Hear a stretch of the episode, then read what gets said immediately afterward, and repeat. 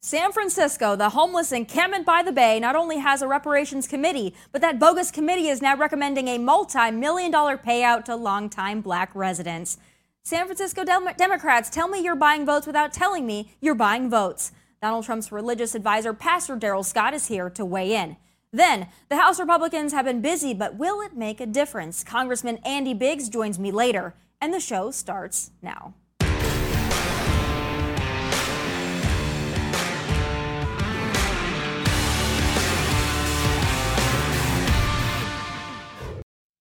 Reparations, the concept of compensating slash bribing people who were never slaves for the injustices done to their ancestors who may or may not have been slaves.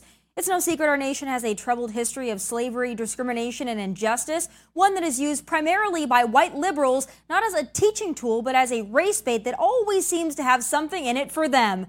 Enter this new plan introduced by the San Francisco African American Reparations Advisory Committee, which has drafted a plan to pay each black longtime resident 5 million bucks while granting total debt forgiveness due to the decades of systemic repression faced by the local black community. Now, it's important to note California was not a slave state, but the committee argues that detail is irrelevant. So, how does one qualify for this lump sum payout? Well, the applicant must be 18 years old and have identified as black or African American on public documents for at least 10 years. They must also prove at least two of eight additional criteria, choosing from a list that includes born in San Francisco between 1940 and 1996 and has proof of residency in San Francisco for at least 13 years and or personally or the direct descendant of someone incarcerated by the failed war on drugs. Hold up, I'm already confused. Applicants just have to identify as black. Uh, it's 2023 and this is the era of the identity free for freaking all. And furthermore, does this criteria also state an eligibility is to be or to know someone who is locked up on drug charges? Oh, and bonus, the plan also calls on the city to supplement lower income recipients' income and wages to reflect the area median income, which is about $97,000 annually for at least 250 years. Bonus 2.0, the plan also seeks to establish a comprehensive debt forgiveness program that clears each person's student and housing loads, credit card debt, etc. Let's do some quick math here. San Francisco has a population of about 816,000, and based on this criteria, I'd say roughly 500,000 are going to at least attempt to cash in. Reparations, this sounds more like just full blown socialism. What a crock of crap. This isn't a reparations plan, it's a contingency plan just in case padding the voting block with illegal immigrants plus mass mail in voting isn't enough to clinch eternal Democrat electoral victory. And nothing says equality quite like segregating a portion of the population with payouts based on race. Joining me now with his take on all of this is Donald Trump's religious advisor, Pastor Darrell Scott. All right, Pastor Scott, you got to tell me when you saw this, your top line thoughts on this San Francisco reparations plan. Go. I'm moving to San Francisco. Five million dollars, but Pastor They're going to take and make people millionaires, overnight millionaires. This better than hitting the lotto. I mean, come on, Tomi. Now, honestly, this here is just political theater. I, I really don't think they have any plans to. There's just no way this thing could, could work. And it opens up a can of worms and genders a whole lot of other questions. It's a slippery slope. But then when you look at it, you know, as you stated, California was not a slave state. So how do we get around that? Well, there was systemic uh, repression and repression. And then it even goes so far as to provide reparations for, watch this, lost revenue to dope dealers. Like if they hadn't been put in jail for selling dope, they could have made this much money. So we have to give their ancestors reparations and financial uh, uh, uh compensation for the drug money that their parents didn't make. Well, this stuff is ridiculous. This is like some of the dumbest, stupidest stuff I ever heard of in my life. And then they want to raise the welfare, basically, increase welfare to take every welfare recipient up to an income level of $97,000 a year. This is the dumbest, stupidest stuff I've ever heard of in my life. For 250 years. So just just a short amount of time there. But, you know, $5 million. What really got me in this criteria was one of the areas you have to hit, I think it was two of eight and perhaps more. But one of them was you just have to identify as black or African American on documents for at least 10 years. So you could be like Elizabeth Warren and identify as whatever you want and perhaps get a multi million dollar payout just for identifying as black. And this is California, so you could pretty much identify as whatever you want in that state and get away with it. Yeah, uh, Rachel Rachel Dolezal needs to move there. and Elizabeth Warren, she can switch her ethnicity to black, get her money, then go back to being a, a, a Native American or whatever she says. Once again, it's absolutely ridiculous. I don't think it has any chance of passing. It's, it's making the news and it's making the people that introduce it um, newsworthy. And then it's giving certain people a false sense of hope because, you know, it'll go out and people will just say, hey, guess what? We're getting $5 million. For what? For being black. it doesn't make any sense. And then you did the math. You didn't do the total uh, that it would cost, like you said, 816,000 people times 5 million. The numbers are astronomical. Who's going to pay for it? Where's it coming from? What is that trickle down effect going to be in other states? Now, people are going to be like, well, they got their money. I want my money. Well, what about me? What about us? What about this? Now, you know what? Watch this. I'm in Cleveland, Ohio. I grew up, I was born in the 50s. I grew up in the 60s. And in that political climate, that racial climate in Cleveland during my lifetime, we didn't have the segregation or anything like that. And in fact, my great, great, great, great grandfather was from Scotland. So I imagine that's where I got my name from. And so I don't know, you know, I didn't do all of this roots and everything like that. But from what I understand, my family goes back in Cleveland to the late 1700s. I don't know how much racism we experienced, so I guess I wouldn't qualify. We, I don't have any family members. You know, I, I always tease. I'm the only black man in America that doesn't have any relatives down south we didn't come from down south. You know, I had people that came over from Canada, whatever. So maybe I don't even qualify for the money. I'm gonna have to look into it.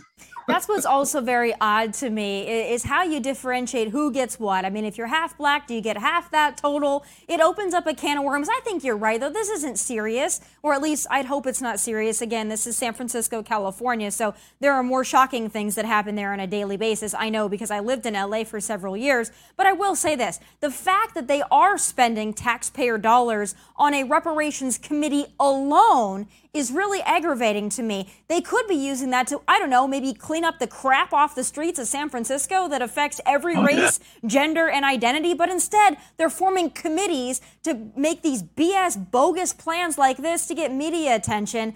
I don't know if you spend any time in San Francisco, Pastor Scott, but I got to tell you, they have a feces cleanup committee. They should have taken the money from this reparations committee, given it to the feces committee. I think everyone would have been better off. Yeah. I mean, it used to be a nice place to visit, but I didn't want to live there. Now it's not even a nice place to visit. Hey, we didn't even investigate, we didn't even talk about the debt cancellation. I mean, you're talking about payday loans. You mean to tell me you went and got a payday loan? Now you don't even have to pay that back. you're talking about payday loans, student loan forgiveness, credit card forgiveness. What it is, we're going to reward you uh, for fiscal irresponsibility simply because of the color of your skin. That doesn't make any sense. You know, they're even now trying to crack down and get back a lot of the abuses in the PPP loans because a lot of people abused that uh, that handout. They abused that and they took and did stuff with that money that it was a lot of fraud in it. Just put it that way. Yeah, no kidding. I've never seen the designer stores have a longer line than when those payouts started happening, as well as the increased unemployment benefits.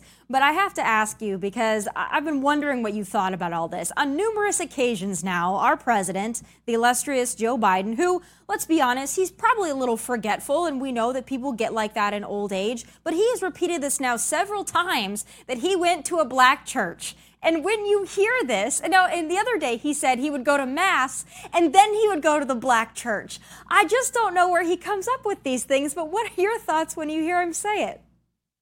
Well, you know, Tomi, you're a lot more diplomatic and you're a lady. Joe is a line sack of you know what. He's just a line sack where he gets somewhere, he surveys the room and just outlining. He keeps on. You know, next he's to say that he's really black because every time he gets in a black audience, he, he goes into this black spiel of his black history roots. He was at the lunch counter in Alabama. He marched with Martin Luther King. He got arrested at a civil rights protest. He participated in the riots in the 60s. Now he was going to, man, you're talking about a high school kid. You're telling me this high school kid was getting up at 7:30 in the morning, going to mass, then leaving mass and going to a black church. Even when he went to college, he's leaving mass and going to a black church. So he's he's he's half Catholic, half Protestant. Get out of here. And but he called himself a devout Catholic. Okay, a devout Catholic would not do anything like that. And then a devout Protestant wouldn't do anything like that either. He just got up there and just started lying. Then he sang happy birthday to, uh, I think it was MLK Jr.'s wife and didn't even know her name. He got the part, happy birthday to, um, uh, uh, happy birthday. Come on, man. Joe needs to stop. And if it was Trump doing this or any Republican candidate doing this, they would they would just crucify and vilify them all across America. And they keep giving this old fart a pass. They just keep giving him a pass. And he's using his old fartiness to get the pass. But but he, you know, he's just a liar. He's just a liar. He's a liar. You're right about the pass that he does use. I mean, he uses it for everything, whether it be the mass in the black church or the classified documents next to the Corvette. I mean, the thing about it is, though, when Joe says he forgot, we kind of look at him and go, yeah, you probably did forget. So we give him a pass for that. But then we also give him, you know, access to the nuclear code. So that's also very concerning to me. Last thing I have to ask you, and I'm wondering if you saw it or not. Um, yesterday, again, our illustrious president decided he was going to kneel in front of an entire NBA team. Kamala Harris said that she would not kneel, but then Joe got down on his knee. You know, miraculously, he was able to get back up, but yet again, it's just these moments. They're a moment in time I wish we never could forget. Joe is staying in campaign mode. He's a career politician. He's like a bunch of black folks here. In, in his mind, Black Lives Matter came to his mind and taking a knee because the NBA players took a knee, so I'm taking a knee. He's just doing whatever he can to uh, garner the black vote. Let me add one more thing real quick though. Even with these documents, right? I thought they had every single one of Barack Obama's presidential documents accounted for. These documents that Joe took, these were Obama's documents. These were from the Obama administration. What happened to the narrative that all of Barack Obama's documents are accounted for because apparently they're not. That's just another spin. The Dems lie and they lie and they lie again and they lie brazenly. And it seems as if, well, at least the media gives them a pass for it. Nobody scrutinized it. Well, I think that's probably because, you know, Joe is such a Christian that he goes to Mass and then goes to the black church. So I can't wait to see what he's going to say next week. But thank you for being here. You always give us a good laugh and I certainly enjoy it. And I hope to talk to you very soon. Maybe the next time Joe does something ridiculous. Pastor Scott, thanks for being here. Thank you. God bless you. God bless you. Still ahead, my next guest says cleansing the FBI and DOJ is way past due. Congressman Andy Biggs joins me next with his take on that, McCarthy's performance so far, and more. You know, it's bad enough Joe kept several batches of classified documents in his personal possession and within the vicinity of his cracked out hooker loving son, but when he's asked about it, about compromising our national security, he grins like Hunter Biden at the Spearmint Rhino.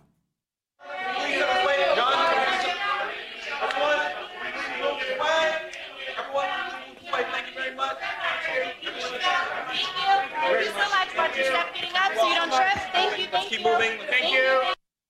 The hubris is just too much, but it's expected from Joe. Democrats gonna Democrat after all. But what about our law enforcement and intelligence agencies? What is their excuse? Now, don't get me wrong, the agents at the FBI, the DOJ, the men and women working tirelessly and without bias deserve our utmost respect, but there's institutional rot in D.C. and it needs a cleaning. Joining me now is one man who'd like to be that swamp rapid rooter, so to speak, Congressman Andy Biggs. Congressman, thank you so much for being with me. I know that you guys have had a busy couple of weeks, and then now we have these classified documents from Joe. What are your top line thoughts? Uh, what else are we going to find in Joe's possession? Well, you know, it's almost impossible to say, but I mean, when you start thinking about this, these documents are more than six years uh, uh, old because because they had to be moving around from place to base. Think about that because these were when he was vice president supposedly. The second thing i th- i hope we find out is what's the real timeline here? We're told that that his lawyers called the DOJ on the 4th of November or the archivist on the 4th of November. But here's the deal. How long before that did they have the documents? And why are we not why don't why isn't DOJ raiding his place? And why are they allowing his lawyers, Biden's lawyers, to just kind of rummage around through and say, oh, yeah, this is it. We got everything now. It just seems so dichotomous to how the treatment that Donald Trump got. Well, it certainly does. And, you know, I've had a theory ever since this news broke you know, they knew about this back in early November, coincidentally around the time of those midterms, and they made the midterms largely about Donald Trump. And of course, they talked about his classified documents. The Donald Trump is a crook, he's a criminal, he's hiding information. So they made a lot of the midterms about that, even though Donald Trump was not on a single ticket. It was still largely about Trump, about the so called MAGA Republicans and stopping them at every turn. But yet, Joe Biden, early November, they know about these classified documents. They sat on it. Then in December, they found more documents. They sat on it. And then finally, come January, they're finally reporting on it about the first batch. Then they tell us about the second batch. Then they tell us there's another few documents floating around in that garage. I mean, it seems like very convenient timing now. But I think, Congressman, correct me if I'm wrong, it would seem to me that they're about to throw Joe Biden under the bus. And I don't mean Republicans, I mean Democrats. Yeah, I think that's right. I think the Democrats find uh, Joe Biden uh, increasingly difficult to defend, right? I mean, so they don't want him running in 2024 against any Republican candidate because Joe's record has been terrible. Um, he's going to be so old at 82, and I'm not. That's not meant to, to, to discredit that, but I mean the reality is he's 82, appears to have cognitive decline, and he's all over the map. So I think they're tossing him. I'm like you. I think they're tossing him to the wolves right now.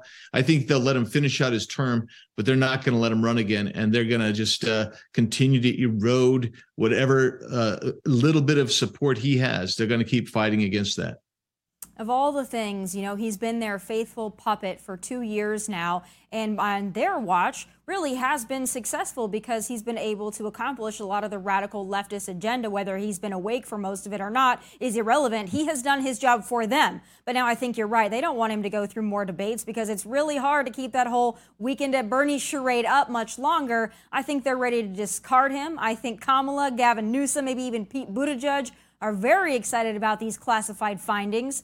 But moving on past all of that, I want to talk about the FBI, the DOJ. I know that House Republicans have vowed to make sure that these institutions are returned to some form of transparency, some form of what they should be. Uh, any luck on that so far, at least the beginning process of doing just that?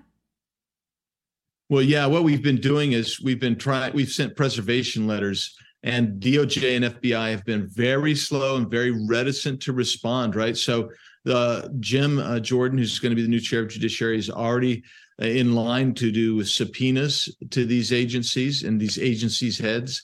And I think James Comer in the uh, Oversight Committee is is ready as well to bring these people in. So that's the first step is to get them to come in and actually start the process in that way. But I am really concerned because that omnibus bill gave the FBI a new headquarters, gave them a whole bunch, I mean, hundreds of millions of dollars and more money. And quite frankly, I, I would imagine Christopher Wray, uh, Merrick Garland and company, they're going to just kind of try to stiff arm the Republicans. And we've got to use our, our uh, leverage points. We've got to be strong and just really drag it out of them to get the truth out to the American people because it is, I think, when we find it out, the real truth, going to be uh, one of the biggest scandals of uh, American history.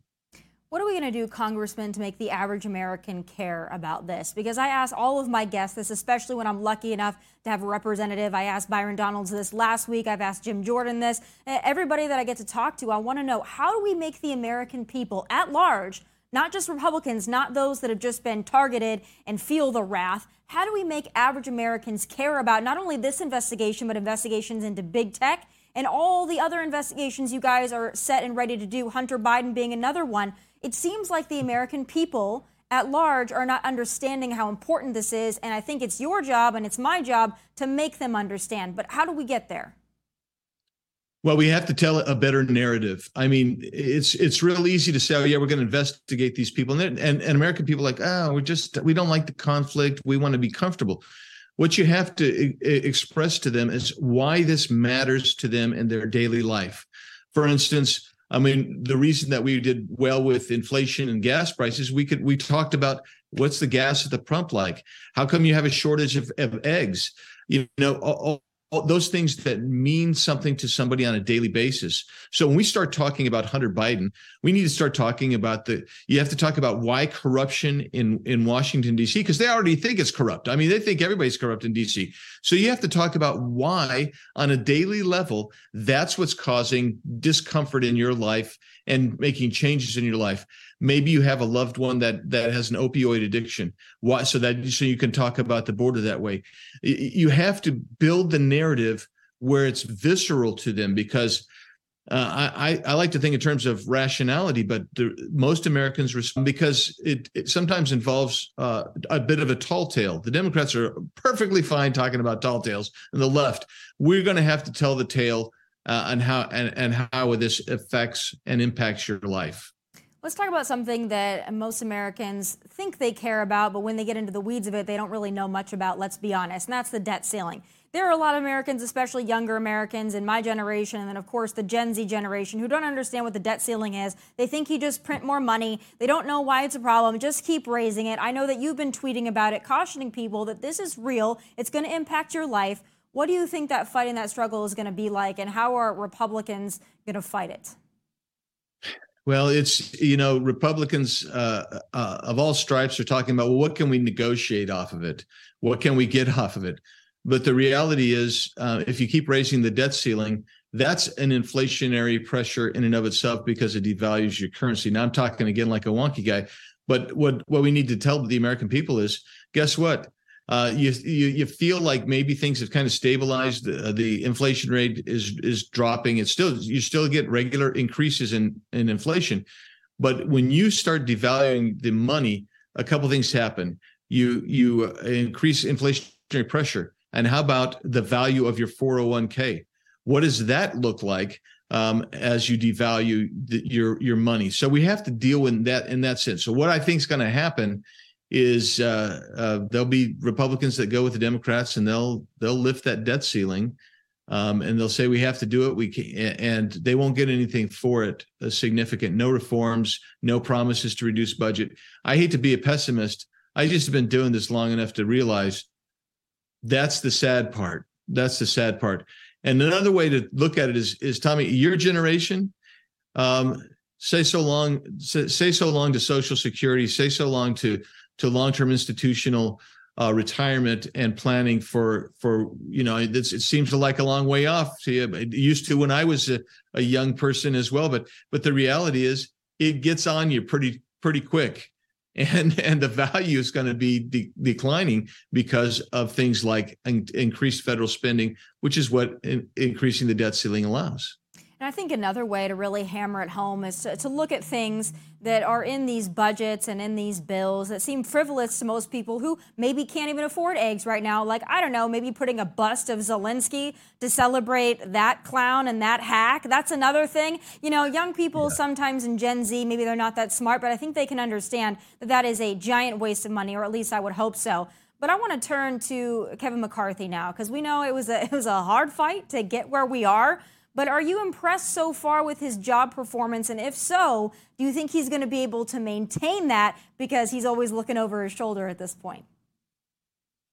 Well, I am impressed, quite frankly. Uh, he's kept uh, the promises he's made so far, and I think, I think sincerely he wants to do it, and sincerely I want him to do it because I think if he does it, he'll be a great speaker. Now, what does that mean? You say looking over his shoulder. That means the poor guy, he's going to be looking over his shoulder at me and my guys. He's going to be looking over his shoulder at uh, people who want him not to do that stuff as well. But I think uh, I think the vast majority of our conferences center right. They may, you know, so that means that that they're going to want him to do these things. I had people on the other spectrum, the other side of the spectrum, tell me they love the rules changes that are coming into place. They, but they they wanted only Kevin McCarthy, which I, I never understood. But anyway, I think Kevin Uh, can be a great speaker, and I want him to be a great speaker because it'll mean great things for this country ahead. Yeah, we're all optimistic, and I think that the rules changes and the concessions that he had to make. I mean, it was a hard fight to get there. It personally frustrated me to see it all go down, but if it really means that we're going to have a better functioning Congress and a better functioning House majority for Republicans to be able to actually follow through on the mandate given to them by constituents, I'm all for it. And that week of chaos was all right. Last thing I want to talk to you about is COVID. Uh, COVID is over, so far as I'm concerned. It's been over in Nashville, Tennessee for about two and a half years now. We've lived our lives. But now that COVID is over, and even Democrats are starting to admit that COVID is over, there's one thing that's going to stick around that I am very, very concerned about, and that is the side effects from this vaccine. It really doesn't go a day without us seeing some headline about somebody dying suddenly, whether we know that that was from the vaccine or what have you. There's no denying that there has been an uptick in these heart issues, these cardiac arrests, especially in young, healthy people. And I want to know what, if anything, the House Republicans and Republicans in general can do to hold big pharma, big tech, big government accountable because they had their hands in all of this. Yeah. So the first thing I think that has to happen is you have to go in and change the immunity statutes that protect a big pharma with regard to uh, experimental vaccines. And and I think that that uh, hopefully we've got enough uh, groundswell there, but on both sides, I think that may actually be a bi- bipartisan um, type of issue um, because we need to do something there. I think that's the first thing.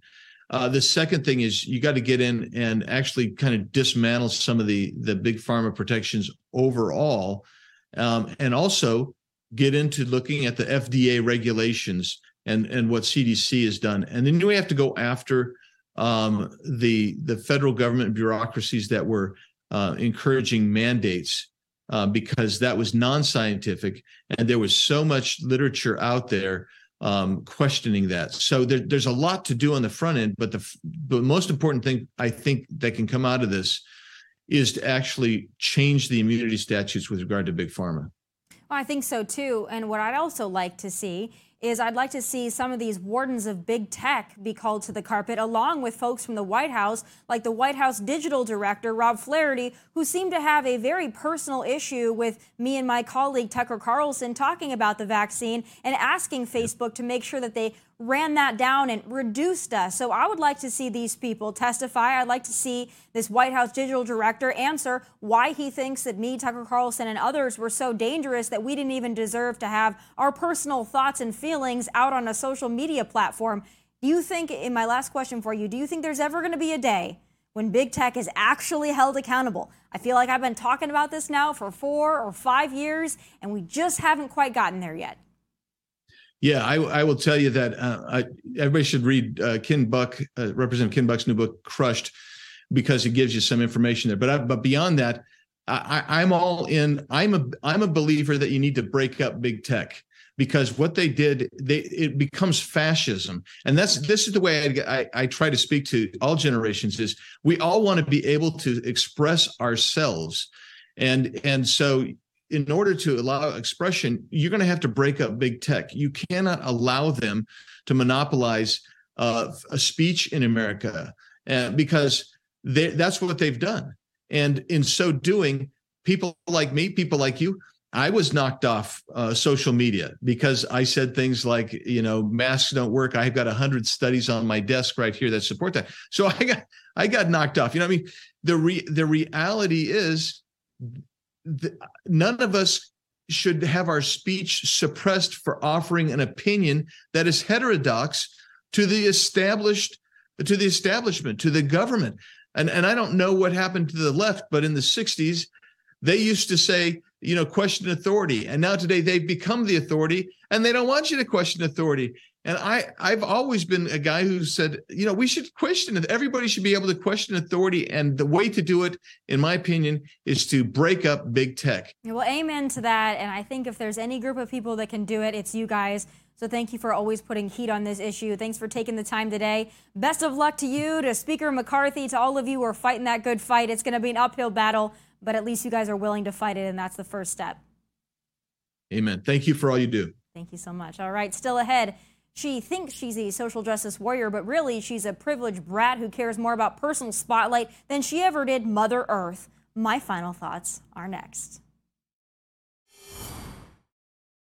Imagine having so much privilege you pull a stunt outside of a coal mine project, a project those less fortunate depend on so as not to freeze in the winter. It's time for final thoughts.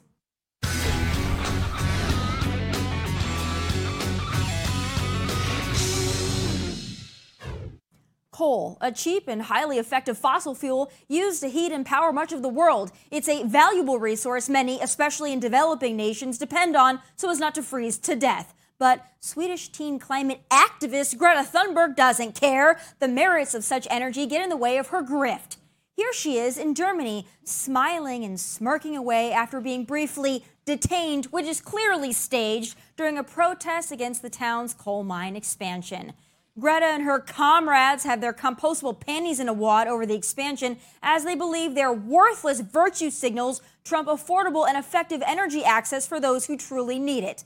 They call it a betrayal of present and future generations, which is ironic given freezing to death or otherwise having limited access to affordable energy seems a whole hell of a lot worse if you're a sane person and not an attention seeking turd.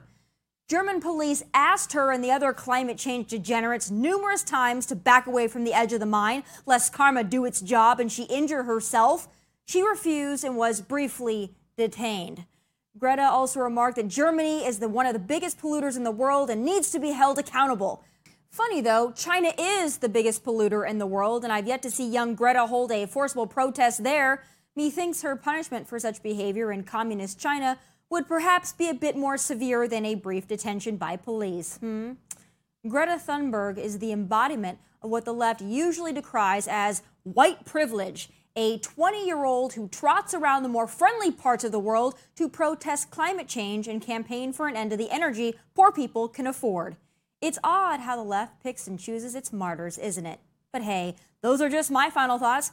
Be sure to catch the entire show as well as exclusive content on Outkick.com. From Nashville, God bless and take care.